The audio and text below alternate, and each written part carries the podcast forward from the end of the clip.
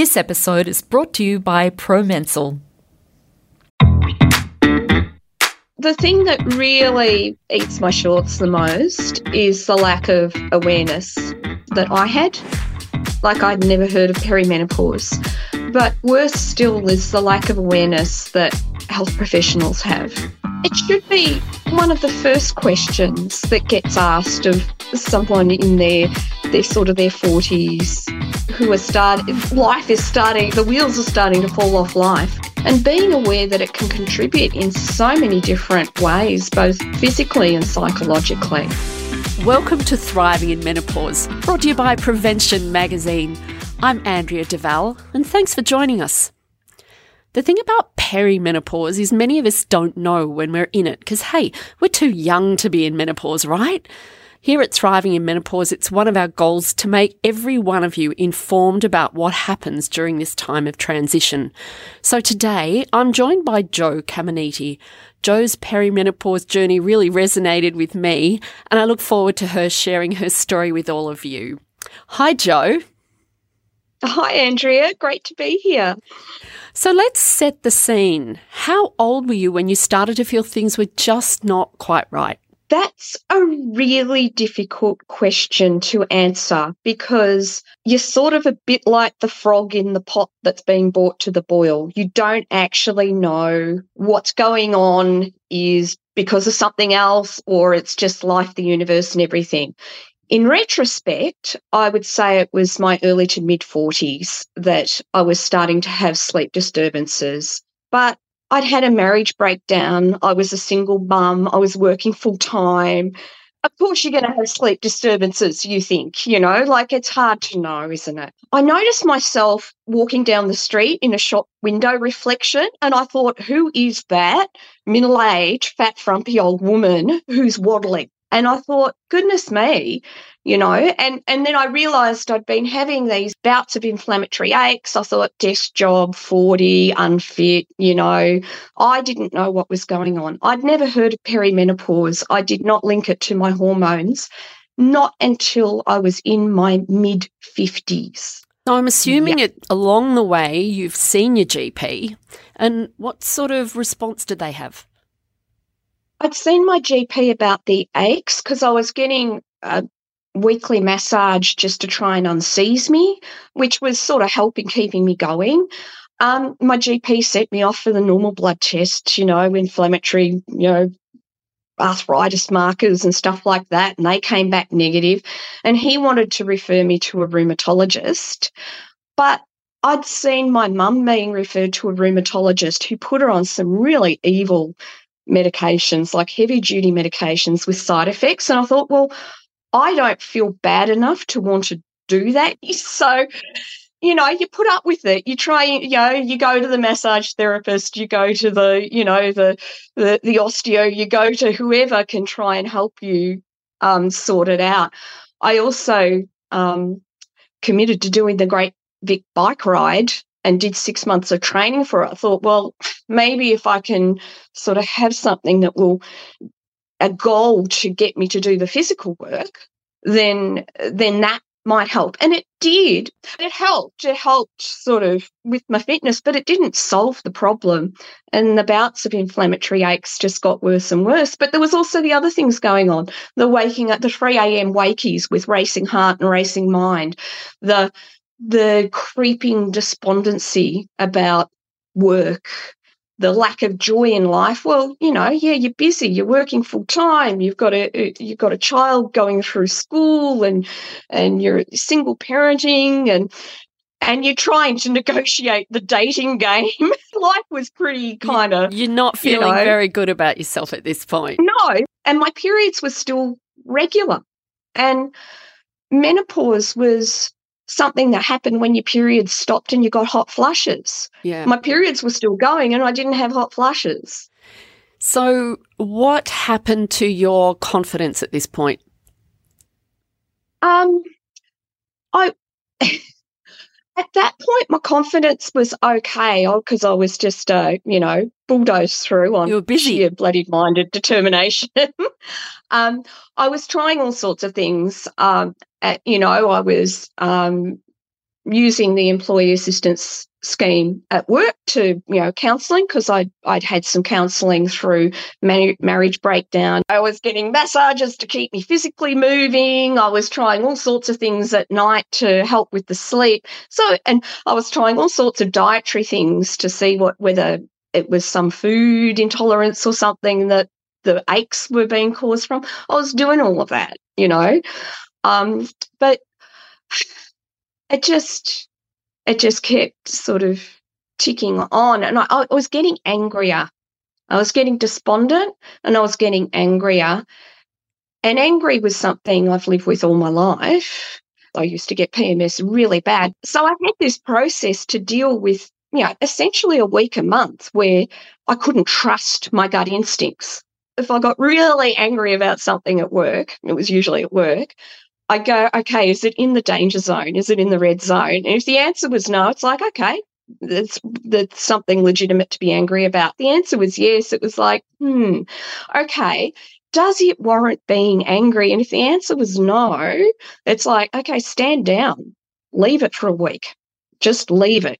But if the answer was yes, then the next question is, does it warrant kind of delivering the full hormonal augmented rage and is it worth clearing up the mess and the consequences of that and if the answer was still no it's like well stand down and leave it for a week but if the answer was yes it's like okay go for it enjoy you know it's worth it but I, I i could work around it and i was you know, I did very well. I was in middle management and executive management and, and stuff like that. So it's not like it it stopped my career completely or anything like that. I could manage around it and it works while everything's in a regular pattern.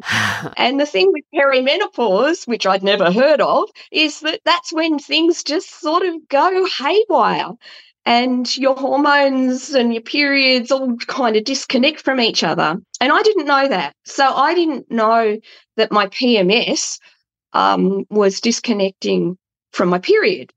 And when you're angry all the time, that's not real good. It's corrosive to work situations, it's corrosive to relationships, and it's also exhausting. For if sure. you're trying to keep a lid on it all the time and be professional, you're knackered by the end of yeah. the day because yeah. you've just been trying to play nice and grit your teeth and just yeah, and and it's and this yeah. is so common. And and you know, when we talk about work, a UK study found that one in 10 women quit their job because of menopause symptoms. What happened in your case? Well, what happened was that there was the anger, which was exhausting to manage. There was the despondency, uh, which was really disappointing because it meant I didn't have the fire in the belly to, you know, fight the good fight anymore. And then there was the crying on the way to work. What is that? That's that's not that's not something we should be doing. And you don't even know why. You know, like life was sort of going along okay. It's not like I had anything to cry about you know, and I'm not a cryy sort of person. So, so all of these things were going on. So, what happened next?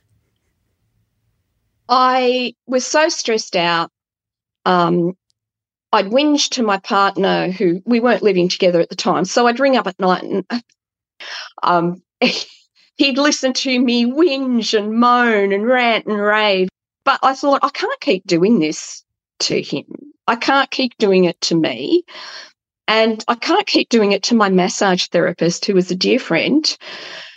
And I actually, I actually thought she was going to pick up one of her hot rocks and smack me over the back of the head with it, because that's what I would have done to myself if I'd heard that after whinging and moaning and carrying on. And I, I think in my mind, I heard her take a deep breath and said, "Well, why don't you take some leave?" So obviously, my confidence had gone, my judgment had gone, my ability to rationally think through circumstances had gone, and I was just kind of hanging on. So I took seven months long service leave at half pay with a plan to have no plan. We'll be right back after this.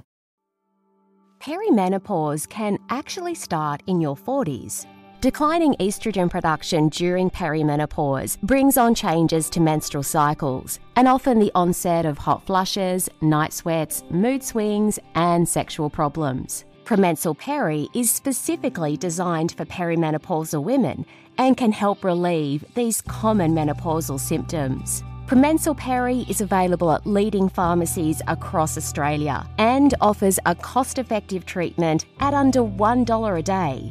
When things start to change, try Promensal Peri. Always read the label and follow the directions for use. Okay, we're back. How did that go? Oh, God, it was such a relief. I bought this was I was 50 by then. I bought myself a MIG welder for my 50th birthday and I taught myself to weld from YouTube. And I made some things because I always wanted to weld and make things. Jo, you've still not thought about menopause at this point, have you? No. so tell me what happened next. And I went back to work, and little did I know that they'd made a decision to make my position redundant. Wow. So here's the thing the average age of menopause, as in the period stopping in Australia, is 51. And here you are. Okay, so there is not everybody goes through it exactly at 51, but here you are right in that zone, fronting up for work as if you've resolved all of the health issues just through your own hard, sheer grit. Tell me when you realised, ah, there was something else going on. It wasn't you that was still probably another five years later because I, I, I, I had regular periods right up sort of through my early 50s. So that wasn't a sign, and I still didn't have hot flushes. And when when my position wound up, we decided that I should take a plunge into my art full time. And I thought, right, I'm going to be an artist. I don't know whether I can say that. It's a bit scary. I'll, I'll, do art. I'll do art. That's what I'll do. I'll make sculptures. And it gave me a focus and a purpose. And I went into it with vigor. We had our new property. So I had animals again. I grew up on a farm. So I had cows and I had sheep. And, and so that energized me. By then, my periods had sort of been going, you know, missing for months at a time, but I still wasn't having hot flushes really. But at the start of the um, the COVID pandemic, I got crook. And when I finally started to get over that after about six weeks, there was absolutely no energy. The aches and stiffness, inflammatory aches and stiffness had become my permanent state. I mean, they'd been ramping up. I was weak as a kitten. I couldn't even open jars, let alone hold power tools in the shed. So I'd already been quite successful with sculptures. I'd been to exhibitions and stuff like that. But suddenly I couldn't do anything. So I realized something was going on. And I thought, well, hot flushes, periods missing, at least I can perhaps do something about that. So there happened to be an episode of Insight on SBS on menopause. And they talked about this thing called perimenopause that can be 10 years before menopause starts.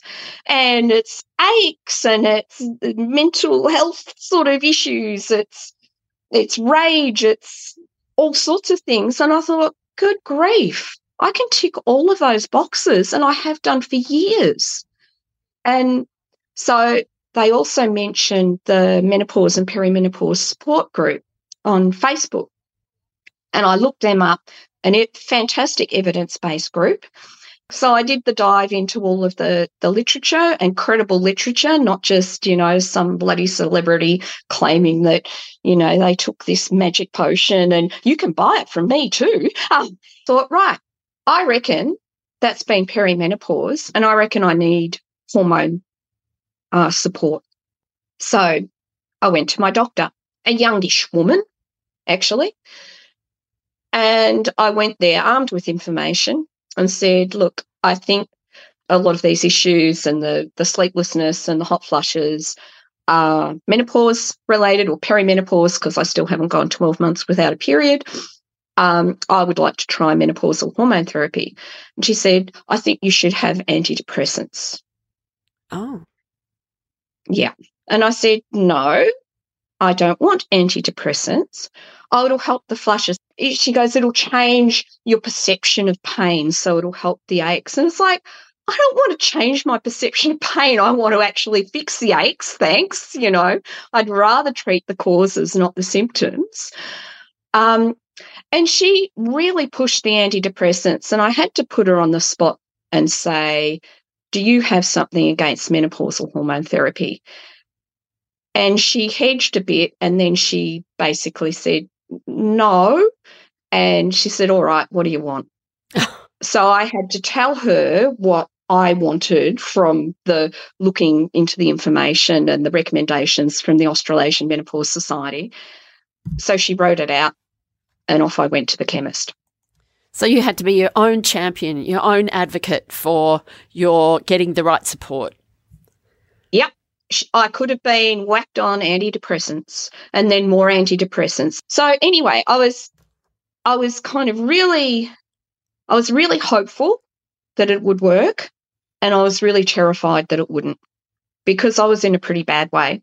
I had the first decent night's sleep in about 8 years. I didn't have flushes. It was amazing. And I woke up the next morning and I got out of bed and I didn't hobble. Like I could actually walk instead of this hobbling. I could put my pants on without falling over or having to sit on the bed or lean on the wardrobe. And that's that's how it's been. And I've heard through the support group there are many other people who have experienced a very similar thing. Did you feel at this point that your you'd also regained your who you were? It was like, hello, Jo's back. I feel like me. My emotions are more in balance. The way I see life as an optimist, as you clearly are, just you just you just felt like you again. It it did. So yes, it immediately helped quell that burning rage. So to turn that around, it took, you know, the weight lifted off was wonderful. But to then get energy back and enthusiasm back and trust in your own body and that it's going to not let you down, you know, that took a while longer. Um, it probably took about a good six weeks of getting decent sleep to really start feeling better, you know, like like, wow, I think I can actually do stuff. This is amazing. We'll be right back after this. Okay, we're back. Not long after that, I got a phone call about a public commission for a sculpture. So it came at just the right moment. If I hadn't have if it had been a couple of months earlier, I would have had to say, I, I can't, I can't I can, I can barely walk to the shed, let alone hang on to power tools. And so it was a complete and utter turnaround. Yeah, it was just fantastic. And I could start to exercise. I even took up running. I can I can run a kilometre now. I'm I hadn't run a kilometre since high school. you know, I lost 13 kilos because every day I was running with my too naughty to be a seeing eye dog, released seeing eye dog. So, Jo, it's such a great happy ending that your menopause journey had. Looking back now, um, tell me what you're, I suppose, most angriest about in hindsight so angry is an interesting word, isn't it? Look, the, the thing that really eats my shorts the most is the lack of awareness that I had. Like I'd never heard of perimenopause. But worse still is the lack of awareness that health professionals have. It should be one of the first questions that gets asked of of of someone in their their sort of their forties who are starting, life is starting, the wheels are starting to fall off life. You know, we cope with all sorts of stuff. The not coping is a new thing. Ask the question is it, could it be perimenopause contributing to this. I think that's the most important thing. And being aware that it can contribute in so many different ways, both physically and psychologically. That's great advice, Jo. Um, that's all we've got time for. But thank you so much, Jo, for sharing your story with us today. And I hope those people listening get something that they can take away for themselves. Listeners, thanks for joining us. Meanwhile, for more practical advice to help you live your best life at midlife, do pick up a copy of Prevention Magazine. I'm Andrea Duval, and I'll see you next time.